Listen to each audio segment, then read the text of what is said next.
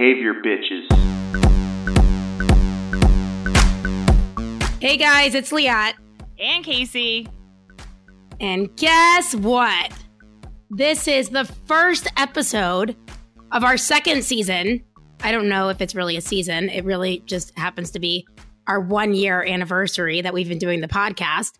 So, this is the first episode of our second year, episode 51. Casey, what rhyme do you have for us? All right. Episode 51.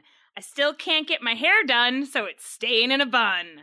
If anyone is experiencing COVID as well as we, um, we know that we can't get our hair done. And I've got tons of grays and my roots are horrible. So that's my rhyme. And I know they're crappy and they're only going to get worse in season two, but, um, or we're going to repeat them. Who knows? But it's something to make you laugh and smile when we intro into this episode. Um, holy shit, Liat, we made it to season two. When we started this on May 23rd of last year, I never imagined we'd be sitting here on episode 51. I know. And I can't believe we've kept it just knowing us as a weekly thing. I know. I, I thought at some point we'd be like, okay, let's do it every month. Okay, let's do it every six weeks.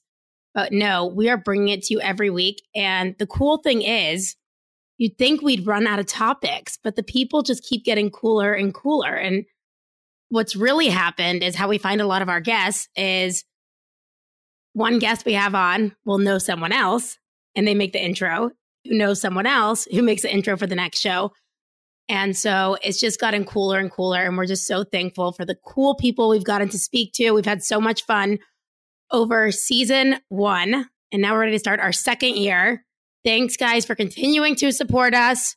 We love you and mean it, as you know. But before we get started, we know that we like to pair ourselves, or actually, really pair. I guess it would not be pairing ourselves. It would be starting the session with some reinforcement for ourselves, the same way you would with a client. So, Casey, what's our review of the day? So, we're going to mix it up a little bit in season two, and I'm going to go back to the drawing board. I went into our Patreon messages. If anyone doesn't know, we um, do have a Patreon, and there are supporters. They um, make these episodes possible. And I was reading some messages today that need to be shared. Um, and one of them is from Haley Robertson. Shout out you purple tomato on Instagram. Um, it said, Thank you for the March motivation. We send motivation monthly. It's amazing.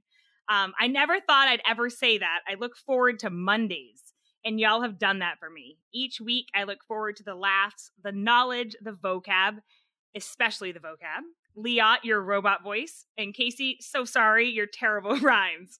Case, for real girl, they're not great, but they make my day each time, so stick with it. Before the plague hit, I would spend roughly three plus hours on average in my car every freaking day. So, needless to say, I've probably listened to each episode at least four times over. I could listen to the same episode 10 times in a row and still find something new during each episode. Side note if you ever want a nerd to collect IOA data, I'm like your girl thank you for that message. It was a lot longer, but I cut out just like a nice little chunk of it for the show today. Thank you, Haley, for not only being a patron and supporting us on that so we can keep bringing these episodes, but for your sweet message. It meant a lot. All right. Today, our guest is freaking amazing. We're so excited. I know we always say this, but this is the most well rounded guy I've ever seen or seen a resume of. His resume is literally 17 pages and not 17 pages of bullshit. 17 very needed pages. And I feel like he probably only put his top accomplishments on there. And this person, before we go further, and Casey makes the intro, he had sent us his Dropbox of some of the articles that he's written. I'm going to tell you the topics just to show how well rounded this person is. All right. The first one is on ethics and the essential role for the ethical code in working with children with autism. The next one is a brief overview of within subject designs and experimental designs logic for individuals with autism. Okay, he gets into the five horsemen of the modern world climate, food, water, disease, and obesity. Then he does effects of delay and probability combination. This is super cool, and I can't wait to ask about it. Then he does some on cocaine. He does other ones on smoking. He does some on baseball. Um, he has other articles on the proposed process for risk mitigation during the COVID pandemic. Then he also has an article. I'm just like pulling them out. I also printed them out. this was really cool. This one was more specific about the cocaine. Cocaine use disorder. Comprehensive examination of money, cocaine, and health outcomes using gains and losses at multiple magnitudes. This shit is cool and I'm super into it. So, and that's not everything on his Dropbox. We'll put as many articles as we can in the show notes with this person's permission. But before we get going, hopefully that built the MO. And now Casey's going to make the introduction to tell you who this special guest is. Yes, we are so excited. All of our students um, have a lot of problems wrapping their head around experimental design and the um, experimental analysis of behavior side of ABA. So he, this guy makes it so real, raw, and relatable, which is why he's on the podcast today. David Cox, he is here. He is a principal analyst in behavioral science and analytics in the Department of Data Science at Florida Blue. He completed a postdoc in behavioral economics at Johns Hopkins University School of Medicine, a PhD in behavior analysis at the University of Florida, a master's in science in bioethics at Union Graduate College, and a BS what in is bioethics? Wow. We'll find out at Arizona Yep. State University. David is a BCBA D, that's a big deal, and has worked with children, adolescents, and adults with a range of diagnosis spanning autism spectrum disorders, developmental disabilities, depression, obsessive compulsive disorder, schizophrenia, obesity, and substance abuse misuse. We told you he was well rounded. Wow! His research interests lie in quantitative and computational analysis of choice, verbal behavior, behavioral health, and ethical behavior. His current research combines behavioral science and machine learning to scale behavioral health interventions, which I did see him talk at the BALC conference. His Ignite thing was awesome. In his spare time, of which I don't understand how he could absolutely have any of that, um, you can find him on long runs hanging with his wife, who I'm sure is a gem, and watching and playing baseball. Welcome to the show, David. Thanks for having me. I don't think I've received a nicer introduction in my entire life. That was amazing. Yeah, we like to you. pump people up and make them live up to their bio yeah, yeah, yeah. the show starts. A tough hour in front of me here. Yeah, this is gonna be fun. But before we get started, I just want to go over the behavioral principles we will cover today. Now, I'm sure there will be a lot more, but the robot is back for season two. Behavioral principles we are going to go over experimental analysis of behavior, also known as EAB, applied research, ethics, research designs, reinforcement schedules, matching law, Skinner and the lab. We will also be covering, I'm assuming, uh, MOs and value altering motivating operations. As I was reading in an article, depending on where this conversation goes, he's so well rounded that I'm not really sure which behavioral principles we'll cover because we probably could talk about anything and he's done behavioral research on it. So let's get started. I'm super excited and have so many questions for you. I'm ready. All right, David. So, can you first back us up and tell us how you got into the field? Like, walk us a little bit through your your track. Yeah, yeah. How did I get here today? Yeah, I'd love to know because I can want to do that same thing. Um, sure. It's a winding. No, it's all pretty straightforward. Um, so I got started during my undergraduate. Um, I was actually working at a UPS store packing things, but I was interested in going to medical school. And so I was trying to find a job, any job in the clinical realm to help my resume out. Um, and there was an ad for a direct therapist for working with individuals with autism. Um, so I signed up, had no clue what it was, um, got started working one on one with children, primarily EIBI stuff. Um, that was down in Arizona and Phoenix. Um, after that, um, I moved to Colorado and was still interested in med school, but was working in an interdisciplinary clinic. And it was during that time uh, that I got started that master's in bioethics program. Uh, similarly, it was a topic I was fascinated with, uh, but it also seemed like it would help my resume for med school. And it was during that time I was working at an interdisciplinary clinic, and I found behavior analysis. There was a BCBA that came in. Wah, It's like Yeah. the gods comes Ooh. down. Right. like this is what I do for a living, and I was like, wait, what? This is this is a thing. Um, yeah, I was hooked immediately. Uh, switched course. Um, I finished up my master's. I got a, a certificate in uh, behavior analysis from University of North Texas, so I could get my BCBA. Um, thought I was going completely clinical. Continued to work in autism and DD for a few years. Moved out to California, um, and it was there I was working with severe or difficult to treat clients. Um, and I got really interested in how do we actually measure reinforcers and preference and use that clinically. Um, that launched me into research, quantitative analyses, like how can we precisely quantify a reinforcer value. Um, that led me to University of Florida, where I wanted to get more experience in the quantitative analyses of behavior and expand out a little bit into behavioral health more broadly. Um, so I work with Jesse Dallery down there doing that. Um, towards the end of my PhD, uh, interested in academia, wanted to keep playing around in this quantitative realm, uh, but also expand behavior, my behavior analytics skills elsewhere. Uh, found the program at Johns Hopkins, which was focused primarily on behavioral economics, but within substance abuse. Um, so that's where I did a lot of that work, uh, all sorts of fun human operant stuff, um, some more purchase task related demand analyses and things like that. Uh, that also that's also where I got into machine learning, uh, and then that kind of led me to my current gig. Um, so it seems kind of winding, but really no, it's all fine. It's, it's actually just a nice circle I drew. Oh yeah, um, there it is. Yeah, like a flow chart that I drew, so I know every step of your career. Um, that yeah. I will share as a diagram. yeah, that's perfect. And you know, I'll, I'll, throw it out there. Like it, it's kind of a bunch of random stuff, but through it, through it all, uh, I've kind of taken Skinner's classic quote to heart, where it's just if you find something interesting, uh, drop everything and follow it. Um, and so I've just continued to do that throughout my career. Uh, it's amazing also how far the basic principles of behavior analysis will take you. Um, you really can get into a lot of different domains. Uh, I don't, I don't know if I'd say easily, but successfully. Oh, we know. Oh, we know. yeah. That's because I mean that's the thing that I find absolutely fascinating, and kind of what we try to do on the podcast here is realize that behavior is everywhere. Yeah. Literally, you could apply it to any. Sometimes I do feel like I have a little bit of a superpower because I'll look at something uh, and I'll be able to say, I mean, obviously they need that. I mean, I don't want to be that BCBA asshole, you know, who's saying I know everything. It's not that, but I just like anything comes up, like a family friend who is opening a pediatric dentist um, office the other day came over and he's like, Yeah, so it's difficult with some kids, blah, blah, blah. I'm like, You need a room that you have someone in there pairing with the kids, like before they even come in. Like, you let the kid kind of do a little bit of a preference assessment, choose which toy they want to bring back with them, you know, and it's just like these little things. I mean, if you're doing business, you understand MOs, and it's just fascinating because you could apply it to so many areas of life. Oh yeah, definitely. I love it. So I will. So how that conversation turn out with the dentist? Did he hire yeah, you? what happened?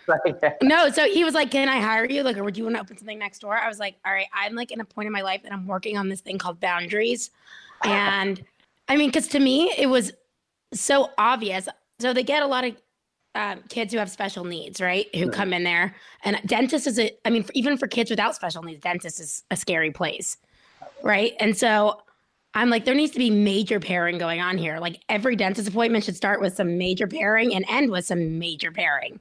Yeah. And he was like, that's so smart, blah, blah, blah. And then he asked if I would come be the person to do it. And I'm like, I could help you find someone to do it.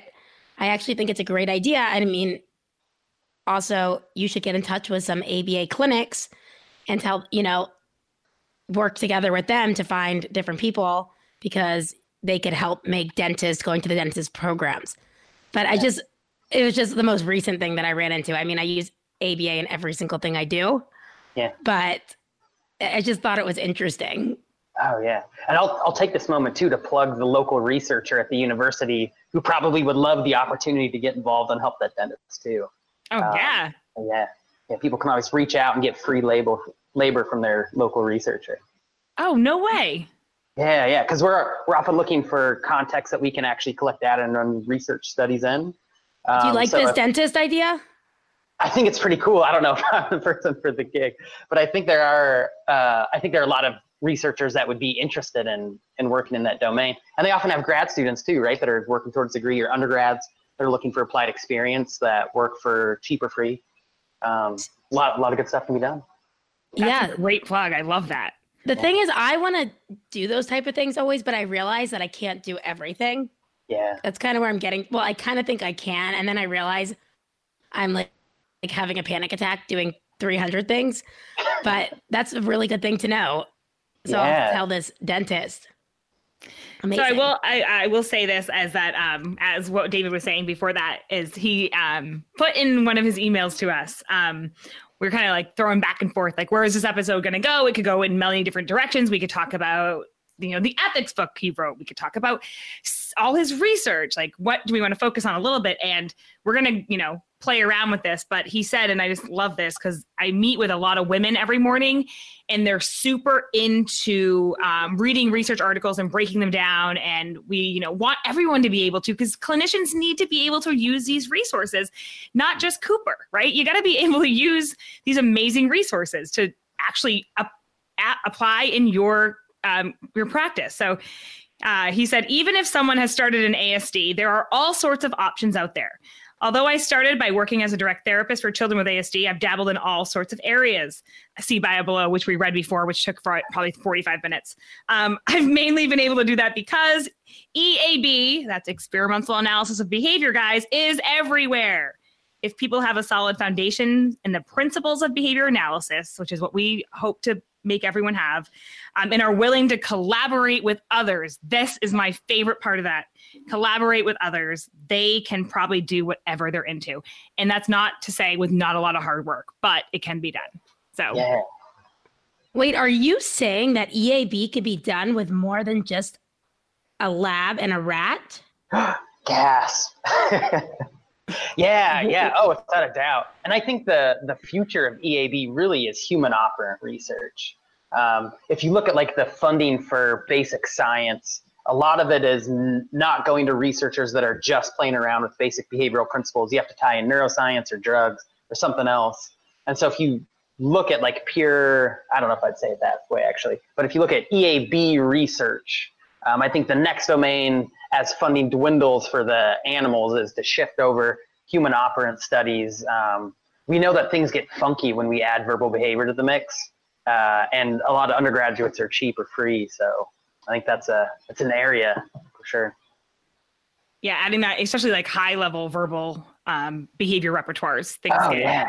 a little yeah, bit. it gets messy quick, which is fun. So, guys, if you're listening out there and you are studying for your boards or whatever, maybe operant is learned behavior, right? So, when he's talking about this human operant, it's that basically it's just everything that you do over your lifetime that you've learned to do, right? And so, um, I just want to throw that out there as a little behavioral principle. I cannot do the robot voice clearly. Behavioral breakdown.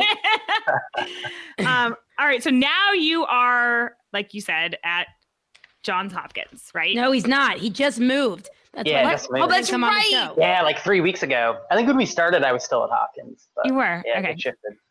So where are you now? Yes, I'm in Jacksonville um, at GuideWell slash Florida Blue Cross Blue Shield. Um, so I'm in the research department um, called Behavioral Science and Analytics, and we're within the Department of Data Science.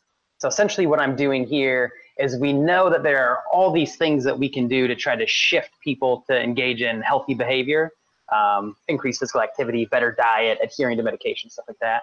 Um, and so we're taking all we know about behavioral science and then all we know about like machine learning and advanced quantitative and computational analyses, trying to create individualized interventions for people to uh, make the state of Florida a little bit healthier. So is that so? Would a, a company like Blue Cross Blue Shield hire you and say, "Hey, we'd like to keep our people that we insure healthier. It would also save us a lot of money." Is that kind Yeah. of their mo? Yeah, exactly. That- so what's really cool is like, oh, maybe five or seven years ago, a lot of health insurance industries shifted from a fee for service model to a value based model. And so in the fee for service model, I'm really interested in reducing the number of claims I pay. Right. So mm-hmm. physicians that people bill for things and I want to reduce costs there. That's how I make money. But in the shift to the value based model, essentially what a lot of insurance companies realized was that is that by engaging in preventive healthcare strategies, we can improve the health of our members and that reduce costs. So it's more focused on getting value out of healthy living and everybody wins. It's cheaper uh, for everybody. So when you look for a job like this, let's say, this is just also because I think one of the most common questions I get from students or people in the field is, yeah, am I, um, am I pigeonholed into ASD forever? And you know, I say no. Like, look at look at behavior. It's everywhere. You could do anything. But then I do have a problem following up with that when they say like, so what do I look up? You know? Yeah.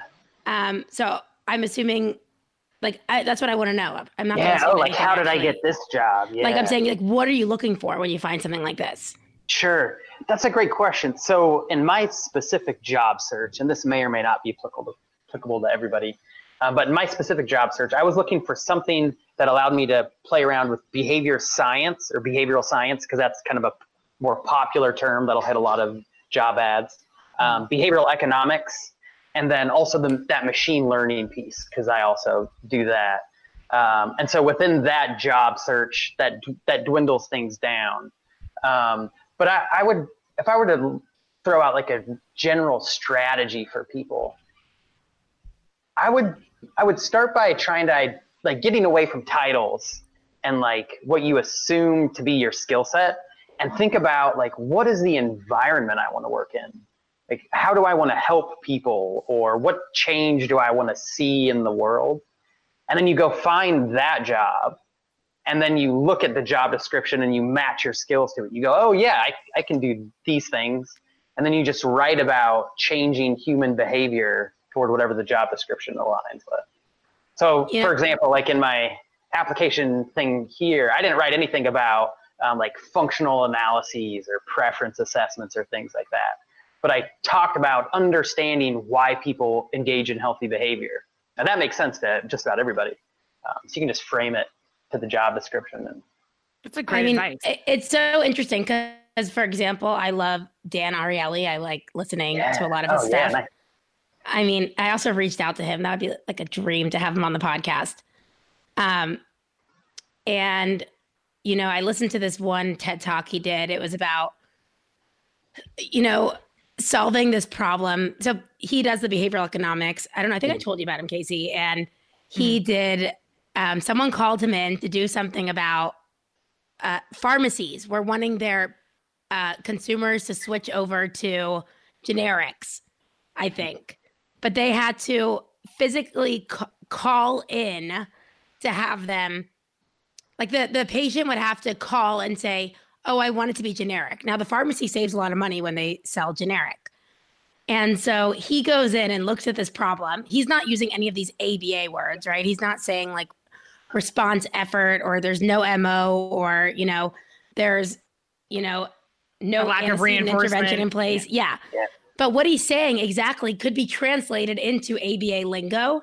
Yeah. And so, and I don't have the exact thing he said on because I listened to it a while ago, but I think that's where these opportunities do come in. Like if you go work some, I remember we had Dr. Maggie Pavone on the podcast. She told us the same Oh, thing. She's good. like, I was in trapeze school and I said, Hey, I could get people to do this with a lot more accuracy. I'm going to show you guys um, how to use Tag ABA. teaching. Yeah. Yeah. yeah. So I, I think that's pretty Oh, that's amazing. Yeah, yeah. Yeah, and I think that's a great one of my favorite articles um, of all time is Skinner's uh, operant analysis of psychological terms or something like that. I don't think I have the title right. But it was essentially what he did. I think it was published in the 40s, maybe, maybe the 50s. I don't know. Um, but he went through jargon in psychology and essentially highlighted here's how you can say this in a behavior analytic way. Um, and I remember reading that when I first got interested in behavior analysis and just thinking like, oh yeah, it is everywhere. And and we shouldn't be afraid to go interact with other disciplines or read other journal articles um, because if it's all behavior, we should be able to to spin it into behavioral principles. We should that should be in our repertoire.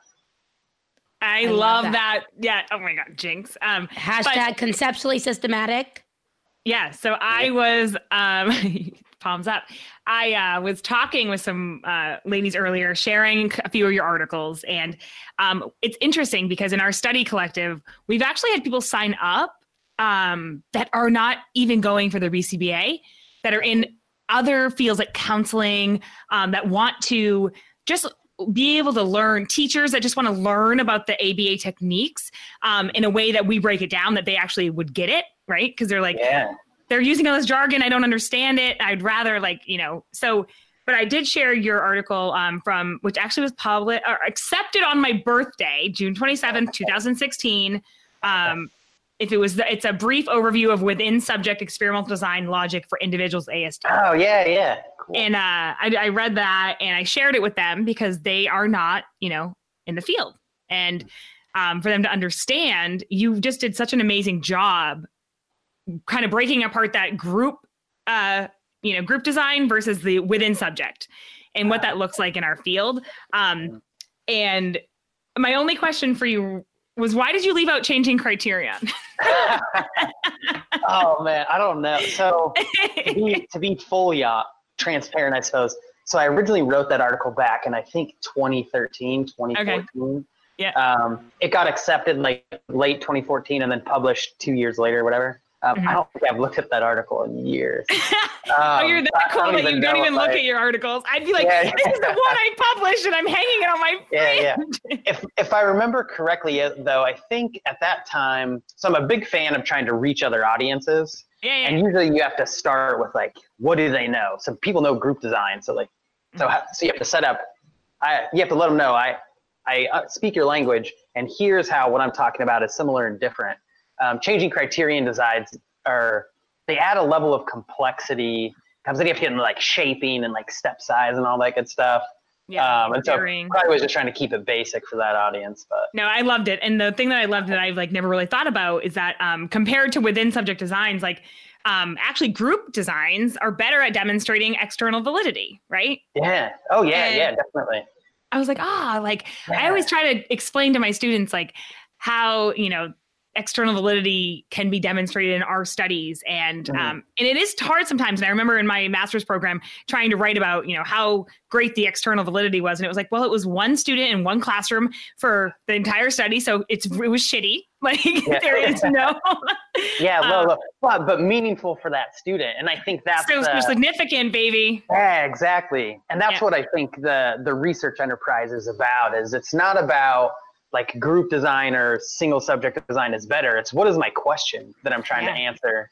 And then what are the, the practical parameters I'm working within? And then how can I create the best way to get the best evidence possible? And knowing nothing's perfect. You and you use the example of like, um, sorry, Liat, I just have to. No, like, you're doing great. Fire this in real quick. You use the example of um, what's socially significant, which we know in ABA is like what is like a, a great change to an acceptable level for clients, for their families. Like that's going to make a big difference in their life, right? Yeah. Um, versus this like uh, statistical significance. So you said in this uh, article, like, all right, you have a kid, he hits his head um, 100 times per hour, right? Like yeah. a severe head hitting with a standard deviation of 10 strikes to the head. So you put an intervention in place, right? And it goes down to 50 times per hour with a standard deviation of five. And in statistical um, significance, that would be really effective. Oh yeah, you draw so much attention from researchers around the world. That'd be huge. Huge. Yeah.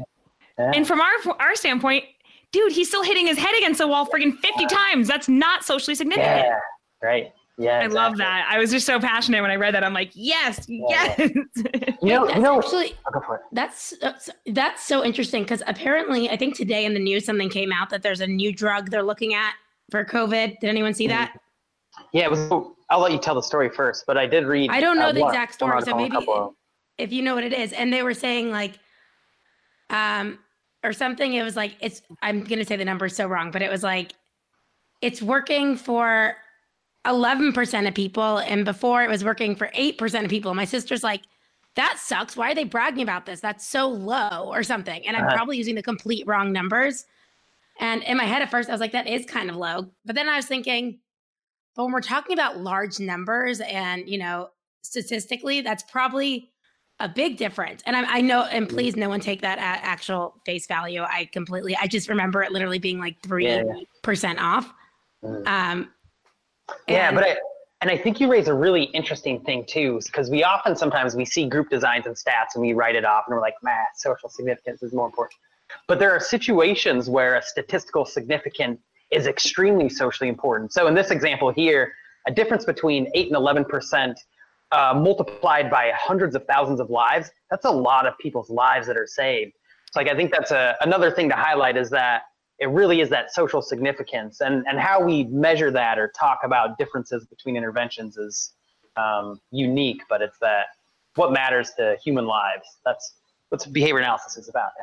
That's right. Behavior change, changing lives, improving uh, everyone's life, including not just the you know client but their family and everyone else around them. I love that article. I was just like, it's it, the reason I loved it was because it was so um, straightforwardly written that I feel like it's going to be the best one to share with our new students. Uh, to it's got, I'm going to add it to our outline. They have to read this before our experimental design class um, because it just it really does make you know it, it highlights so many important points about visual inspection and functional control and how to look at that. Um, so kudos, David. That was awesome. a great article. Thank you. Appreciate that. All right let's get into one of the articles we've also been reading is i need you to really break down to me okay and for our listeners okay so we read uh, one of your articles on the um, delay and probability discounting uh, yeah, yeah. on the cocaine use and i understand it in a way but i still like i want to just pick your brain and if you could just kind of sure. like explain the abstract. I like outline. understood it, and then it got a little further in, and I'm like, oh my god, there's so many other variables involved. uh, oh my god. Um, okay. Building. No, we're not You're only like, talking about delayed reinforcement on this, we're talking about delayed punishment. And now we're talking about the magnitude of the punishment used. And now we're talking about this. And I was like, just when I thought I was. So, can you tell us, first of all, what delayed um, delayed discounting is. Yeah, for sure.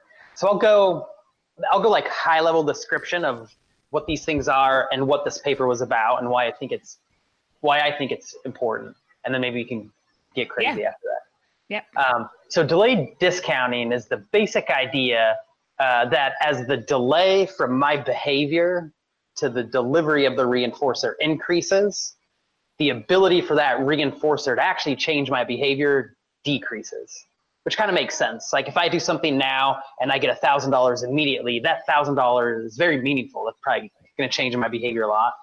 Um, but if I do something now and then the thousand dollars that's contingent, directly linked to that reinforcer, is delayed by ten years, that ten thousand dollars doesn't really have much meaning to me because all sorts it's of things. An, it's an abolishing operation. Exactly. Yeah. So, so, and this kind of gets into the quantitative analysis of behavior. And what we're really after there is how can I manipulate like the delay to the reinforcer? And as I do that, how does it change the impact on my behavior? And we can actually precisely quantify that, get this nice little curve. We can make some really cool predictions. Um, that's kind of what delayed discounting is about. How does the increasing or decreasing the delay to a reinforcer influence how much it impacts my behavior.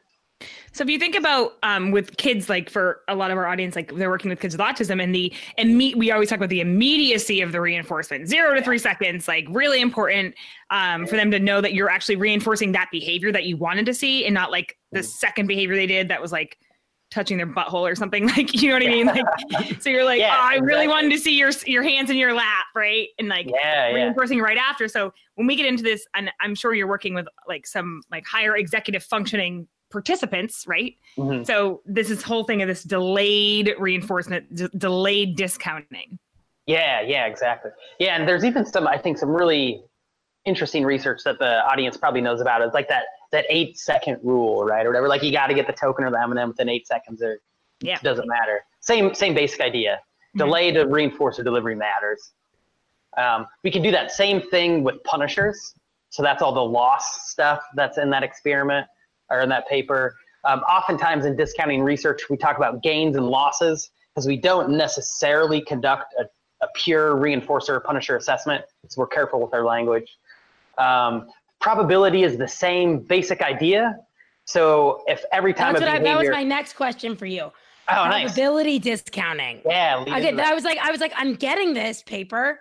Mm-hmm. I get this whole delay discounting thing, and then probability discounting came in, and I was like, what is this guy talking about? no, and it's well written, but I think also like my ADHD kicks in in between. You see, I have to like switch colors like a hundred times yeah. to oh, pay attention. Yeah. Um, yeah. But yeah. No, and and probability is really tricky generally. Actually are horrible with probability. So, but the basic idea, uh, it's a a random ratio schedule. You can think about it like a fixed ratio schedule. Right? So FR1, the reinforcer follows every behavior. 100% of the time, you contact a reinforcer after you behave. Uh, an FR2 would be like a 50% probability, right? Because one out of two times a behavior actually contacts a reinforcer. And then you can create all sorts of probabilities, like 10% probability would be like an FR10, right? Every about every 10th response or whatever. Um, now, random ratio schedules are slightly different than fixed ratio schedules, and your audience can dive into that crazy literature if they want to. But that's the basic idea of pr- a probabilistic schedule. And just like as I increase delay, and that decreases reinforcer value, if I decrease the probability so that FR gets leaner, that's also going to have less of an impact on my behavior. Um, so the value of that reinforcer, the ability for that reinforcer to change behavior decreases as it becomes less certain. As we get go from 100% down to like 1%. Is that like a little bit of ratio strain? Yeah, yeah, exactly. And so oftentimes people, there are a bunch of different ways to measure the precise nature of how probability or probabilistic reinforcers uh, change in their influence of behavior. And one of them is to just draw it out until you see behavior stop completely or, or what mm. have you. Um, but what what I thought was really interesting, what you said in here is, and and this just um, this just shows how, and just for everyone listening, how something could lose its value with this delay is people would rather take eighty dollars now than a hundred dollars in like a month or two months or whatever it was. I don't, I don't know the exact amount. But that just shows how value decrease as how time is a variable, which is serving as an abolishing operation that people are like, yeah. well, I don't care about it as much. And, and especially, so can you give us a summary a little bit of the findings in this paper? Like, what yeah, did you find definitely. with people who are cocaine users? Was sure. their discounting different? I have a quick question before this. How do you get cocaine users to be participants? I'm conf- I, I just uh, want to sure. wrap my head around that. So this study was completed in Baltimore, Maryland. And so flyers were. You could just go downtown. You could just go downtown. I don't want to say that, but we drove. No, um, yeah, you posted flyers, and then they showed up to the hospital. But it wasn't. Um, you know, there are there are more challenging populations to recruit, and there are easier populations to recruit. Um, did you say free cocaine? What did you say? no, not this study. There have been some studies up there where where they actually can work for cocaine, um, but uh, for this study, they were paid with money to come in and, and complete a bunch of stuff. To buy cocaine. I was just gonna say. Yeah, I mean, whatever they do with their money is whatever they do with their money. We have we have no. It's a free country. yeah. All right, that's all. I just had to get that out. I was like, yeah, yeah, right. no worries. Tell us your findings. So, um, so delay probability discounting, you can have gains and losses, right? Reinforcers, punishers. Um, what's also unique is that money's cool, but uh, there are all sorts of reinforcers in life. We can actually talk about cocaine outcomes. Cocaine is a reinforcer. We can talk very loosely about like health as an outcome, and there are all, all sorts of ways we can do that. And it gets a little funky. We can talk about food, whatever. Um, so if you think of like a general health context, right? So let's say smoking is a really easy example. So I have this moment of choice. I can choose to smoke a cigarette or abstain. Mm-hmm. The choice to smoke a cigarette is going to involve immediate access nicotine, as well as delayed probabilistic negative impact to my health. Yep. If I choose to abstain, there's going to be an immediate uh, withdrawal or aversive state. Uh, might be a potential punisher if I say that right, as well as like negative punishment, probably. Right. Yeah, yeah, exactly. Um, and as well as that abstaining option has that delayed but positive impact to health. So when we think about a typical choice, healthy choice scenario, it involves this interaction between delay, probability, gains, losses, health, cocaine or nicotine, uh, and maybe money if I'm in like a contingency management program uh, which you can talk about later as well. So the point of the study was to say, all right, we know these real world situations involve this complex interaction of all of this stuff. So if I want to understand the choice to take a line of coke or not, I need to understand decision making with all these variables and how they all kind of fit together.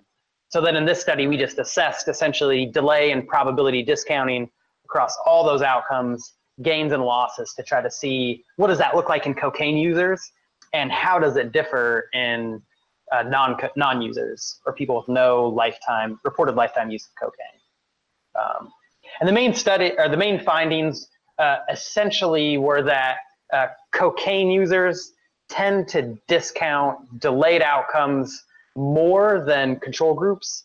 Um, loosely speaking, that means they're more impulsive, right? They prefer that smaller, sooner reward compared to a larger later. The control group, the healthy control, they can wait longer to to get money or health outcomes or whatever. But uh, also, wouldn't there be like the competing? I mean, that MO, that, you know, that background information about someone, if there is addiction involved, let's say, mm-hmm. some kind of, you know, neurological dependency or biological, not neurological. I mean, either way, I don't know. Yeah, yeah. Um, but I'm saying, so to them, you know, when you watch, like when you see someone who has a drug addiction and it's, you know, anything to get heroin in that moment, right? Yeah. Like, I don't care that I'm ruining everything for my family right now. I don't care that I just stole my mom's wedding ring to do it mm. because there's also that MO. So that's, I guess, I'm assuming that's what you were looking at to see, like, based yep. on these people's MO versus, like, so for them, it's not this idea of, thinking about these future things such as oh well that'd make more money which i could put into investments and i could do this and that mm-hmm. This is about the now. I need it now. Right, exactly. So we all have this kind of uh, what you highlighted is this in, intuitive nature of what we think about when we think about addiction and, and behavior. And so what we're trying to do is capture that quantitatively within this realm of reinforcers and reinforcer value. And then there's this whole approach called the reinforcer pathology approach, which essentially um, we can get into if you're feeling crazy. But the idea is that I'm feeling crazy. Yeah. Nice. so if you look at uh, all sorts of what might be considered uh, challenging or problematic health behaviors, so drug addiction, um, you look at things like obesity, uh, problematic gambling, which can do some interesting things. Look at a bunch of these different uh, challenging health behaviors. They all tend to have this steeper delayed discounting, right? So they're more more impulsive. That smaller sooner reward compared to control groups. And you see that repeatedly across all these groups that we consider impulsive, that are thinking about the now. Um, and so the idea is that maybe there's this this reinforcer pathology that's different, and that's what we should target for change. There's technically a demand component to that too. This idea of as I increase the amount you have to work for a reinforcer, um, eventually you stop. Um, and it turns out that people with the same pattern of unhealthy behavior, they tend to drop off more quickly, or they have different patterns that we see in their behavior compared to healthy controls. So it's this combination of demand and discounting that create this that reliably occur uh, in this these unhealthy populations compared to healthy controls that were we seem to be onto something, but we don't know what to do with it. Wait, so I might be I might be applying this wrong, but I'm trying to apply this really amazing detailed study you did. But so what you said, you said that um, people in that moment, right? They could either choose to um, to smoke the cigarette then, right, and have that negative reinforcement in that moment, right? Like removal mm-hmm. of whatever aversive state they're in, and it yeah. gives them relief, or they decide to abstain from t- taking the cigarette, smoking the cigarette, and it would. I mean, I don't know. I think maybe we could call it negative punishment, like taking away something they like. I don't know. Maybe either way, but a different schedule. Well, but now something's added. like they're going through withdrawals, right? So this like yeah. pain is added, and like they're in a now a different state of aversiveness. okay, so like, either way, what whatever it is, would this be kind of like a con- and I might be you could say no, Liat. Is it a concurrent schedule, like matching law? 100%. In terms of behavior behavior exactly. goes to reinforcement flows. Like, yep. well, you know what, dude? Screw that. Like right now, this is way more reinforcing to me than this idea of being reinforced way later. So I'm going to choose to do this. Yeah, exactly. No, that's perfect. So we, um, all the stuff that I play around in is that choice paradigm, concurrent schedules. You have two, three, four different behaviors that range from healthy to unhealthy, how can I predict which one of those levers you pull? And I mentioned before that contingency management paradigm. So think about that same smoking situation where you're like, screw it, uh, this is too aversive. I'm just going to smoke the cigarette now. Well, what if I say, but if you don't smoke, I'll give you a hundred dollars later today. And then people go, oh, all right, I can, I can hold off smoking till the end of today by if I if by not smoking I get a hundred dollars. Um, and so that's kind of this idea of what we're often after in this choice paradigm. So if smoking means more to me now, and I start adding reinforcers onto that healthy option, how much do I have to add before you switch over and engage in healthy behavior? and that. quantitatively, how many days can I say, like, okay, I'll give you a hundred dollars exactly. tonight, or can I give you a hundred dollars tomorrow? Or I'll give you a hundred dollars next week if you don't smoke it yeah. right now, or I'll give you a hundred dollars in a year, and you're like, fuck that shit. Exactly. Yeah, yeah, yeah. So you're working in delay discounting, and then there's a probabilistic component too, right? So if I say I'll give you a hundred dollars at the end of today if you don't smoke, you can say yeah, that's fine, but in 30 minutes, are you going to smoke?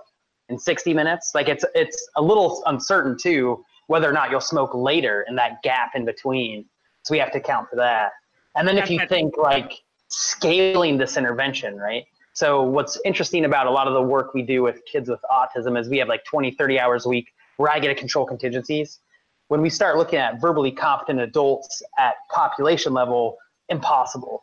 So now I have to say, all right, I know that if I give you $100 every day for not smoking, no one's going to smoke, but I can't scale that to populations too expensive. So then you have to start getting into how can I balance the money that I'm willing to spend or the other types of reinforcers I can load up.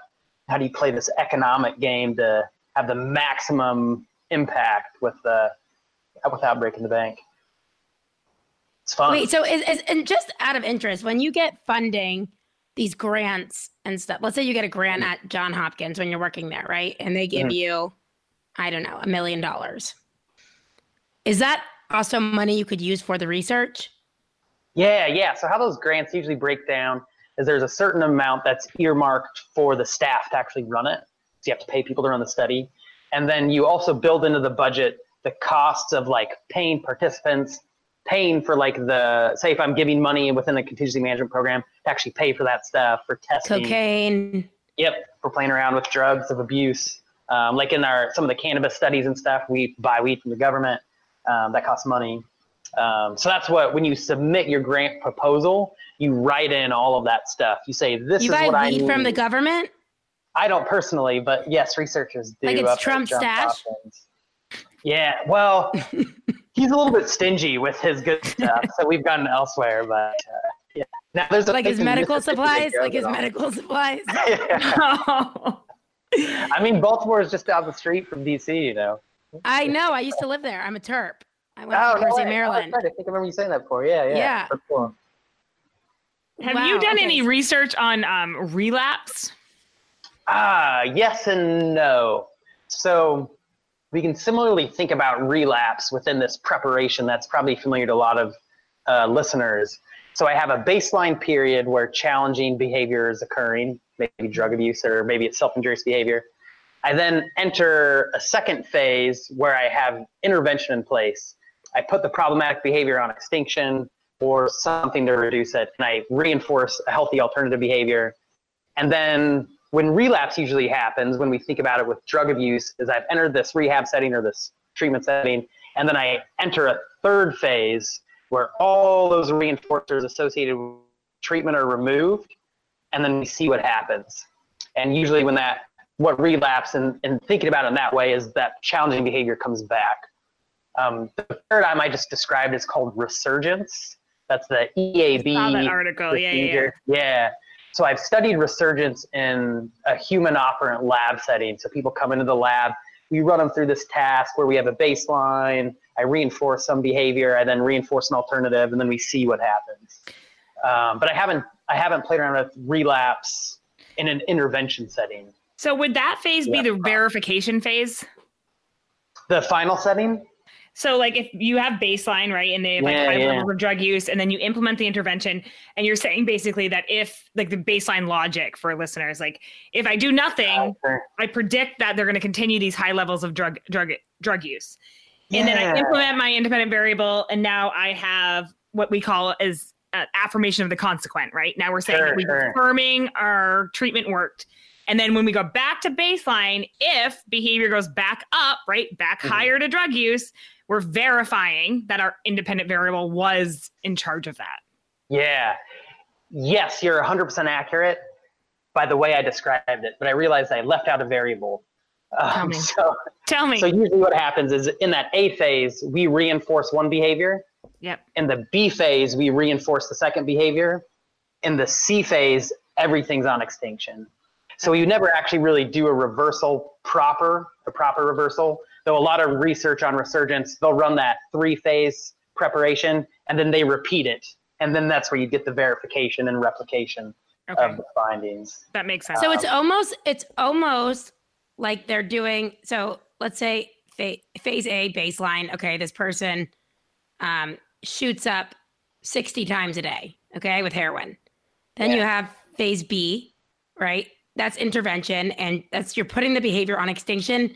But it seems like you're using a DRA, reinforcing an alternative appropriate behavior, right? Mhm. At the same time, and then it, Yeah. it wouldn't be ethical for you to go back to Yeah. Um, I'm not going to give you drugs to see what to, happens. to baseline yeah to like just like reinforce and like make sure like they have access to it Mhm. but you're removing part of the intervention on phase c let's say right like you're removing that differential reinforce or that yeah that differential reinforcement of alternative behavior which could mean they might go back to it Yeah, exactly.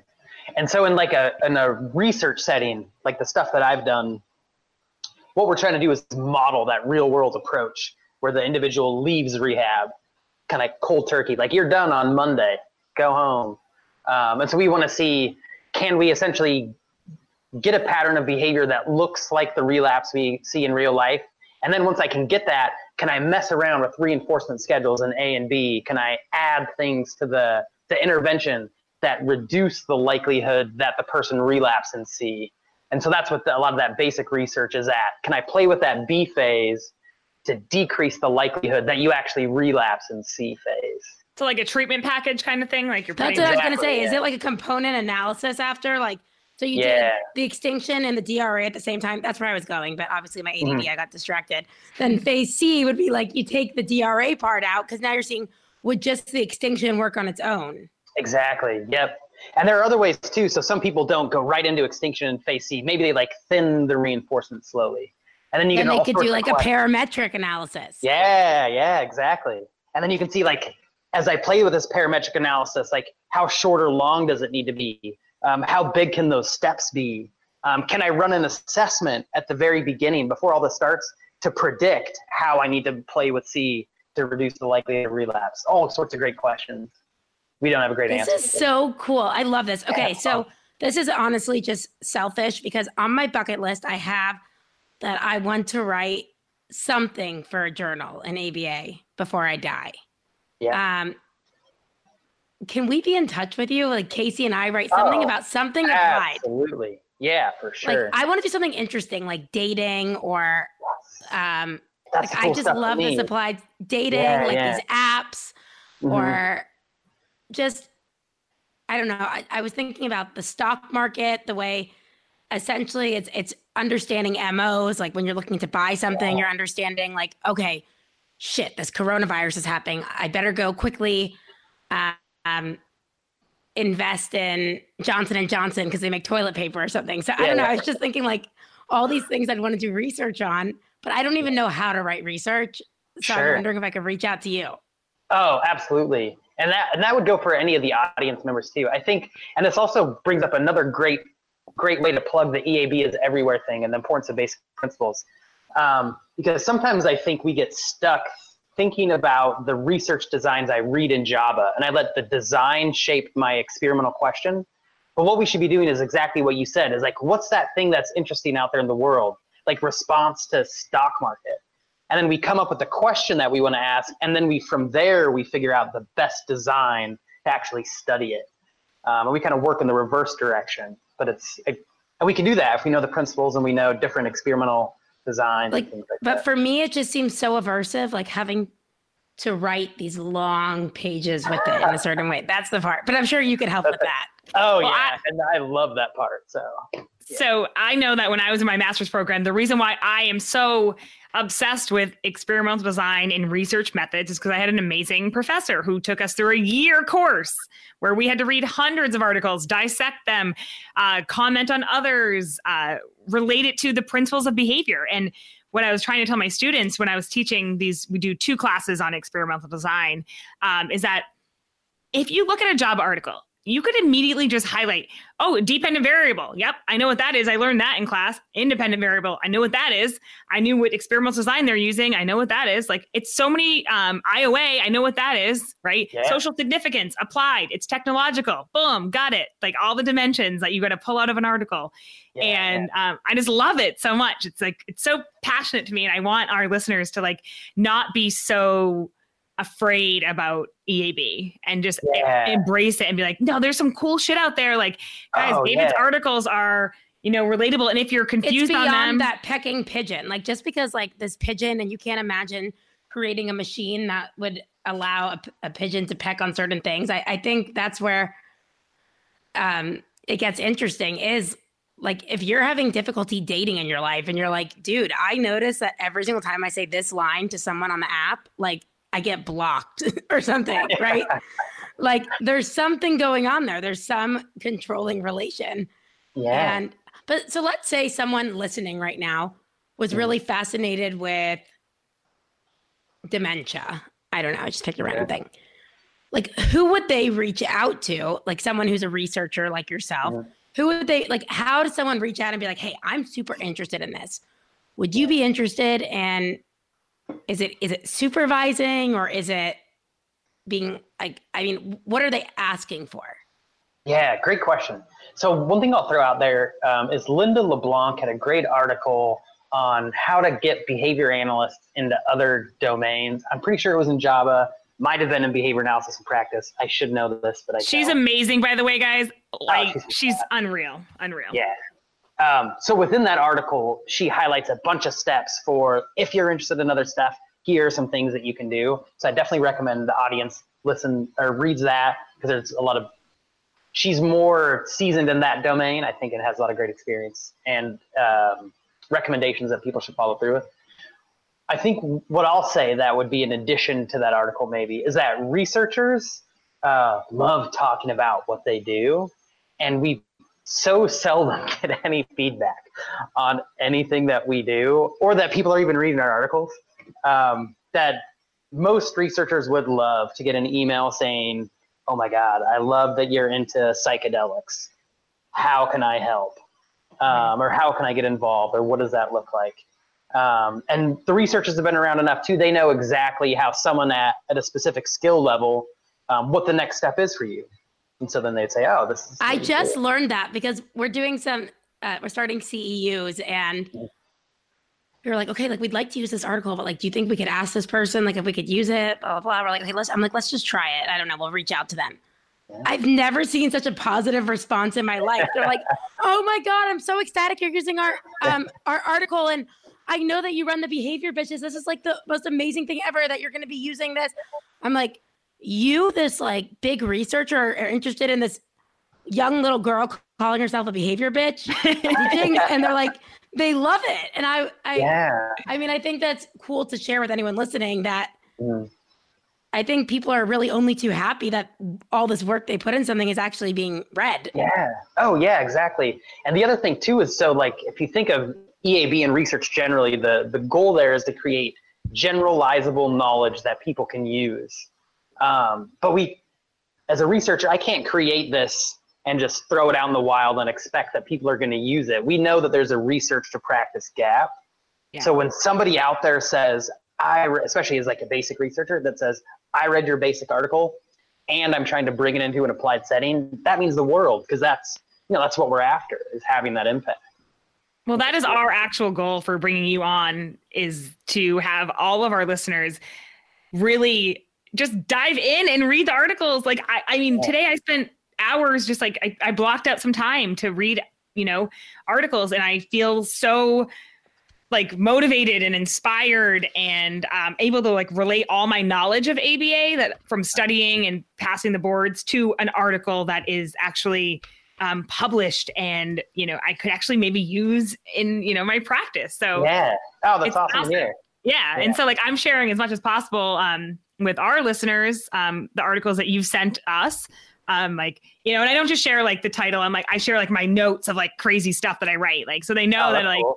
yeah like hey guys like i just pulled out in this i mean so david did send us an article about uh pigeon pigeons. Like you got to understand the basic skinner's box to like really relate all these to the principles. But um you know in, in a simple easy way right they're putting these pigeons in a box um, and they're testing um, the sensitivity to this uh, pentobarbital which is like a kind of like a morphine right type of drug. Yeah. But like just real quick, like the simple thing, right? So the MO was food deprivation, right? If they're in a, you're, you're keeping them in a state of food deprivation so they want to peck the thing, right? So we all know that is manipulating the MO, manipulating the environment. Um, the SD, which is the discriminative stimulus, guys. I know if you're out there you're like, oh my God, that's the same thing. Yes, it is. Is the key, right? That they have to hit. The behavior is pecking it and then the consequence oh my god they get access to food so now you know that's their reinforcer and it you know creates this like now they went from a uh, abolishing i mean establishing operation in the beginning where they're it's super valuable to pack pack pack and then it ends up being more of an abolishing operation where now they're satiated on food but the way they control the experiment is that they're not satiated so they will keep pecking but um, just like that little thing, right? I was so I just was proud of myself. I'm like, yeah, I get it. Yeah, that's awesome. And the other thing too, I love about that article um, is it is it, it's a nice highlight of like, so I have this situation where a pigeon pecks for food when they're hungry. What happens if I give a pigeon some drugs before they do that? Mm-hmm. What do we see with behavior? There's some great plots on there that the readers can dive into or whatnot. Um, but it it just shows, I think, it's another great example of the complexity of interaction between real world reinforcers and how there's always this you know we're a biological system behaving in an environment. It's all it's all multiple outcomes. Everything's going on simultaneously. Biological system and yep, behaving in an environment. Yeah, totally. Okay, because we're still in COVID, week nine thousand four hundred thirty-three. we, I, you wrote a, an article titled "A Proposed Process for Risk Mitigation During the COVID nineteen Pandemic," and you must have like yeah, it was submitted on March 29th, 2020, because we were speaking to you like our initial like pre-interview. I it was kind of the beginning of the coronavirus. I remember on the phone us saying, mm-hmm. "Oh my god, this is crazy!" And like think about all the MOs, like getting people to stay home. How would we do it? Like we need to like yeah. the MO so that they don't feel like they need to go to work because, you know, or uh, create an AO so that they don't go or, or yeah. make sure they have money or whatever it is. How quickly did you put this article together? And I see you wrote it with uh, Matthew Brodhead and Joshua Plavnick. Yeah. How quickly did you put this together? And can you give us a brief summary? Yeah, so um, so I think it was Matt uh, received a text or an email from Jonathan Tarbox, who's the editor for Behavior Analysis Practice, saying we're doing this emergency issue on COVID. Um, can't this was Friday morning, I think at like 6 a.m. or something like that can you get something to us like by the end of the day? and so Matt texted me and was like, what do you think? And I was like, end of the day is not possible. Um, so we decided for Sunday night. So we found out about this Friday morning, set a goal for Sunday night. Um, we kicked around some ideas Friday. We're kind of having a hard time settling on some things. Um, a basic framework for the what ended up in the paper was there, and then he's also a uh, Josh Plavnick works at Michigan State with Matt, and he was talking to Josh, and Josh had similar sentiments to this thing that was brewing between Matt and I. So um, put pen to paper like Friday night, and then essentially from Friday night through Sunday night, one one of us three was in there continuously. So we'd take like two three hour shifts. Um, we'd let, e- let each other know like I'm out of the document now. Someone else would jump in we just churned it out and wait does this mean you don't sleep hours. oh sure no we did sleep um, oh i was like yeah, is yeah. this like someone's like on watch at all times uh, yeah so someone started i think matt got out of it friday night at like 11, 10 or 11 p.m something like that late at night Um, I'm an early riser, so I got into it at like 4:30 a.m., 5 a.m., and then it just continued all day till again like 10 at 10 at night or and then repeat on Sunday. We hammered it out in like 48 hours. It was an intense weekend, um, but also kind of a kind That's of a hot. That's hot. yeah. So, but what's the summary of this? So the summary of this, and I'll I'll throw context in here um, because I know this article has generated some dialogue.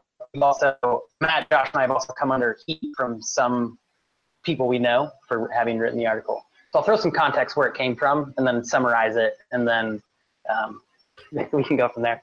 So the context was that I uh, I teach uh, several classes, uh, master's level ABA courses for universities around the country um, within those conversations with the students, a lot of them are RBTs. Uh, a lot of them were very concerned because they felt that they couldn't voice concern or question about the way their agency was handling the COVID pandemic. Yeah, we know. We get all the messages. We know. We know. Oh yeah, oh yeah, and you guys are on Facebook. So you, I'm sure see all. I'm not, so I'm like, ah, I don't know. It's like, um, and, thousands and a think- day, thousands a day. Yeah, and- and Thousands what is really- dramatic. Hundreds. Uh, yeah. Anyway, um, what really got me was there were some RBTs who had lost their job because they questioned. They just asked a question: Should we be providing services? They were shown the door. Um, so that was kind of the context that we were going into this with. And within the, those conversations, some agencies seem to be taking this: we're shutting everything down right away. Other agencies were like, we're staying open because we're essential. And so the, the point that we tried to get across in the article, and you can kind of see from the section headers, um, is that it seems like either of those extremes are inappropriate. We should look at a client's individual case and try to weigh the risks that are associated with continuing services versus if we were to pull out. Mhm. Um, so that's the main premise. Yeah. We then created that decision making model. Um, at the time, we didn't know much about COVID. We just knew that it was killing a lot of people and it was really seemed really dangerous. Um, so we essentially said, I, we're we're gonna say our values are the default should be to stop unless you can prove that there's a reason you should still be in home um, or you can't switch to telehealth for some reason. Yep. So that was our our our position, and and within that too, I I think it's important to note that we also state that we assume that we don't have the right answer, that everyone's gonna fall differently on this spectrum of where I'm where my default position is and where where decisions should be made. But our main idea that we really wanted to get out there was any blanket approach seems crazy. You know, we're behavior analysts. We individualize. We should make individual. Hundred percent. I love that uh, feedback. If it means anything to you, I completely agree with you. That is what I've said in return to things. Yeah, we're always Yeah. like it's individualized, it's case by case. We can't ever say like I've got a lot of message being like, is it ethical that my company's still making me go in or blah blah blah, what should I do? And I'm like, honestly, like. It's case by case. And I don't know, I'm not your company. And if you want to call the ethics board, call the ethics board. Jon Yeah. Bailey will respond to you. He's responded to us in like a second. So like Oh, he's Um, impressive. I don't know how he does it. he emailed me Yeah, with back within like 24 hours. I'm like, oh my God. I'm talking to Jon Bailey. oh my God. That's so cool. Yeah. The other really unique thing about this situation, I think, is that within a Western ethical framework, we're brought up with this I- idea of client matters first and foremost. That's where our number one priority. Outside of that, we can expand it maybe to caregivers. Outside of that, larger community, global community, whatever. What's unique about the COVID pandemic is that if we rank those priorities, clients, caregivers, broadening communities, um, what's unique about COVID is we entered this interesting situation where we almost had to flip that. Yeah. We saw this where we said, oh, shoot, if we all don't stop thinking about ourselves first, we might do tremendous damage to the larger community. Because it's not just Talk about, about delays. yeah, right, delay and probability discounting with a shift in value. Um, Ooh, that- That's the problem. Like, there's Yeah. no immediate, like, oh my God, I'm so sick right now that I'm not going to go out. That's the yeah, problem. Exactly. And it's a it's a different way of of thinking. And I think some people some people they dig it and they switch right away and they're like, yeah, I'm not going to put anyone else at risk. Um, other people they don't agree with that kind of switch. They let us know via feedback that they thought differently. um, and and I think again the I'm important sure thing they said we- it in a nice way. some did, some didn't. Um, but uh, again, I think, which we note in the article, um, this COVID pandemic is unique to all of our histories. Like there's no right answer right now. Everyone's just trying to do their best. We have no database evidence published journals to tell us what to do right now. We're navigating some uncharted waters here. And, yeah, yeah, um, exactly. Um, I think the best thing we can do is just support everyone and, mm-hmm. you know, yeah. do and what we can. The, yeah, and at the end of the day, I think everyone in this field got into it because they care. And so mm-hmm. stopping to remember that too, like everyone's just trying to do their best. There's 99% are just trying to do the best. Maybe there's a few bad apples. I'm sure there are. But I, I mean, you know, my husband's an essential employee. He works for um, aerospace and he's going in to work every day and with no complaint because he's happy he has a job. Yeah. Um, luckily for his job though, like, so I was questioning this for a little while, like, why are, I've had a lot of staff reach out to me for my old job being like, I can't believe we're still working. And they are still working because they work with the adults, right? Adult population. And, uh, uh, and I was like, well, you have a job. That's amazing. Like, um, but I, I, had to like switch my mindset and be like, listen, Matt goes into work. They've moved every office. He has his own six foot private cubicle. Um, they're not allowed to eat in the cafeteria. There's all these rules, right? But like when you work one on one with a client with autism, there's no way you're not up in their grill. Like you're not oh, yeah, hand no, over hand, like right. helping them in the bathroom, helping them shower, like touching the stuff that they've touched. Like there's a big difference in that. And I had to switch my mindset of being like, well, you have a job that you should be grateful for versus mm. like, actually, you probably are at way higher risk than my husband yeah. going into like a private office, right? Yeah, so, you're in it, in it yeah. there. Yeah. And what's unique about that too is it's not just it's not just about me and that client because maybe maybe both of us already had the virus and we are fine, or maybe we're at a low risk population and we're going to survive. But the more that I'm out moving around, the more likely I am to contract it. And then I go get groceries and I touch a banana, and then the mm-hmm. 90 year old man walks up behind me and touches that banana and I might have killed that old man. So it's not it's yeah. not just about me and the client. Like it's again thinking about that switch in values of the larger community might have to come first in some situations, and that's and we're not used to that as these no. you know caregivers. Yeah. Empaths, like, mm. nope, it's so. And I think it, it's super interesting just looking at MOs because so for me, do you know that Liat loves MOs? Have you heard that throughout the episode? No, this is the first you brought them up. Yeah. Oh, and I love CMOTs. That is like my favorite thing ever. Um, but just I'm fascinated by um, MOs in general. Like, so for me, as soon as COVID started, it was like, all right, I'm locked in my house. Like, not I have lupus, scleroderma, uh, everything. Like, my immune system doesn't work. Right. I mean, I was prepping, I had like all this food, this, that, whatever it is. But then it took other people longer to catch up. It's like, so depending on, it seems like the further someone either older or with a compromised immune system is away from you, it's more of a like it's an abolishing operation for you to go, you know, stay, lock yourself in your home.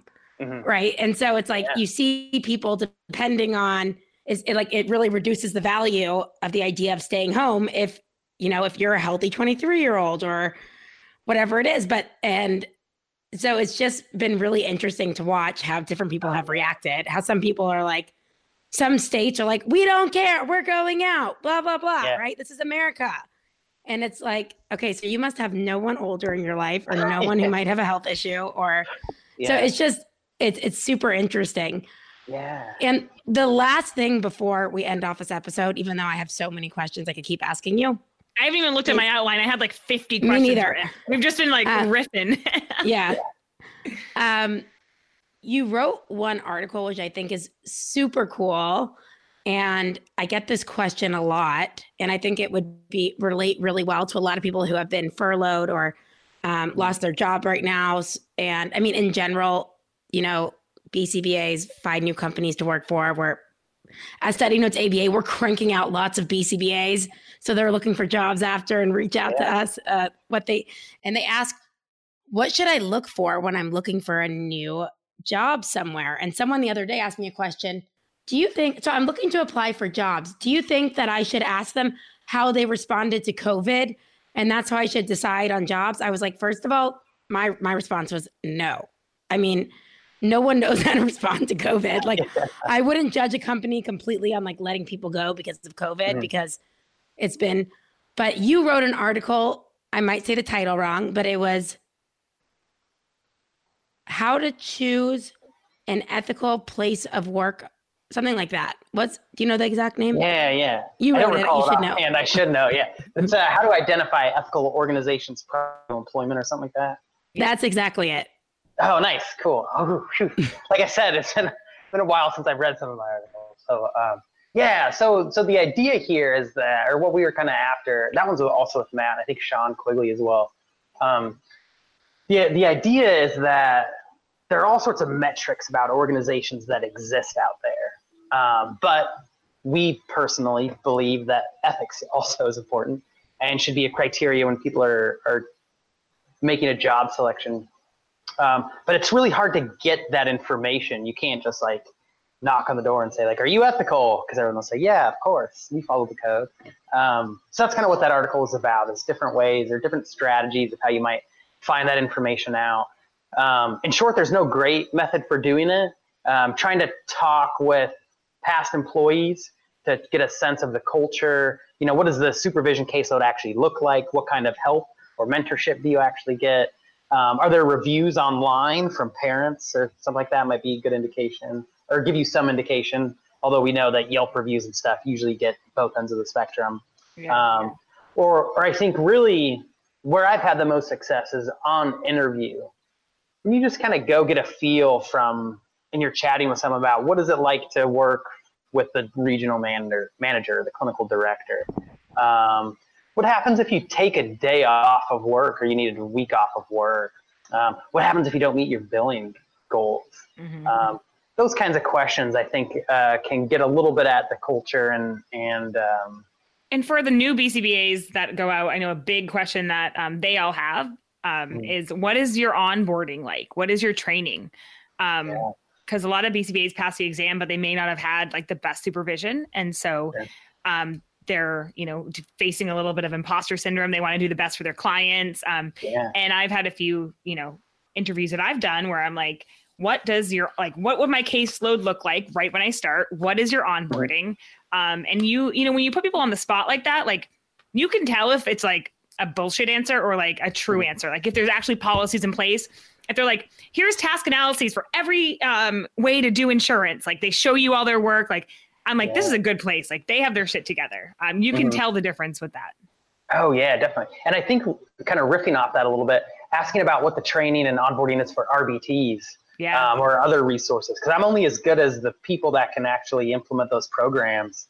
Um, and if there's turnover, Hell it's high there every like month or two months. Um, I'm gonna have a hard time being successful in that environment, regardless of how well they treat me. Yeah. Um, yeah. So asking those questions again. The other thing to think about too is, so say I live in like rural Indiana and there's an agency. that might be my job yeah. you know, maybe don't go and asking hard questions because that's that's it for me. Um, so you also have to balance that. You know, what is uh, you you don't want to exclude yourself from a job for asking potentially tough questions um, if you know that's your only option. Whatnot. You can also make change in organizations too. You know, nobody's perfect and nobody has everything together. Um, no, God. So maybe there's a great position that um, gives you an opportunity for leadership and stuff. And I mean, why not, while we're at it, plug the amazing ethics book that David Cox and Jonathan, uh, or not Jonathan Tarbox, but I was, you know, I know he, he's It's in the great. series. Yeah, yeah. Yeah, Matthew Brodhead and uh, Shawn Quigley wrote the practical ethics for effective treatment of autism spectrum disorder. I mean, Burch and uh, Bailey and Burch put out an amazing book that we all read to study for our boards, but like that's one thing and it's amazing and they're not rewriting it at all. They're actually adding amazing stuff for practical um, applications of our ethics code. That is awesome. And so, um, you know, it might help you with those ethical dilemmas. If you do have a job like you have to take or whatever it may be, like how do you go through this behavior change kind of like model or behavior model of what you're going to choose um, in this ethical dilemma that you may be in? Um, and it's, yeah, it's awesome. So Yeah. that's, Thanks. that's my plug We'll for you. put that in yeah, the I'll never show forget notes. plug for both. We'll put that in the show notes. Our show notes are going to be ridiculous this time. Yeah. guys. I think we're gonna post his whole resume on the show notes. Yeah, All 17 it. pages of it. All Uh, David, pages. this was awesome. I think there was a ton of um, light bulb moments, highlights, and just really great conversation had about how experimental analysis of behavior is everywhere and you shouldn't be afraid of it. And research is great. So thank you so much for um, finally we made it happen. We got you on, and it's our first episode of season two.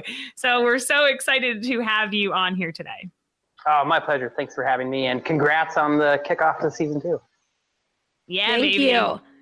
So, guys, you know where to find us. You can find us on Instagram at Behavior Bitches Podcast. You can find us on Facebook at Behavior Bitches Podcast. Or you can find us online at behaviorbitches.com.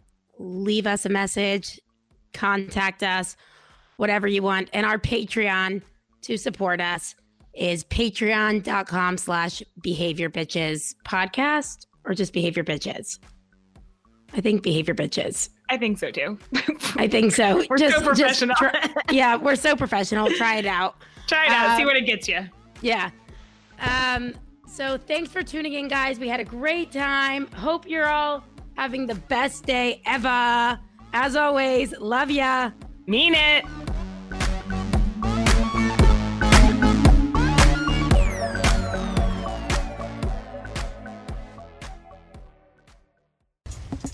Hey guys, it's Liat here, and I just wanted to take the time for just a single second of your time and tell you about something awesome. As you know, Casey and I are super into this podcast thing going on here and getting it started. And I just wanted to let you know that there's an easy way to get it done. And that is what I'm going to tell you right now about Pretty Easy Podcast. Thank God we got in touch with the team at Pretty Easy Podcast. They help you do everything from start to finish. They will get your show up there. They will record the episode for you. They will produce it. They will add bleeps in if you're full of F bombs, like myself. Whatever it is that you need, they will do it. When you first said you wanted to start a podcast, I was like, okay, we can do that. We have no idea what we're doing. I never really thought it would get off ground until we met Alan at Pretty Easy Podcast, and he put all my fears to rest. He helped us get everything going from all of our audio, audio editing and production and our song that we have, which is amazing, by the way. We're allowed to record from our own homes. He helps us with our guests. Um, he caters to our schedule. Uh, come on, Liat. We are the worst with scheduling. I mean, I know we said we're going to have a podcast a week. So far, we're out a few days, but hey, he works with us. That's what we need. But the point is, we were looking at how we could download all these different programs to try learn how to do all this podcasting stuff. But truth is, it's affordable. It's much easier. Have someone do it for you. You could go to prettyeasypodcast.com and you could get started today. I say go. I say if you want to be heard, if you have something to say, like we do, we love the sound of our own voices. And we found Alan who lets our voices shine. So thank you, Alan, at prettyeasypodcast.com.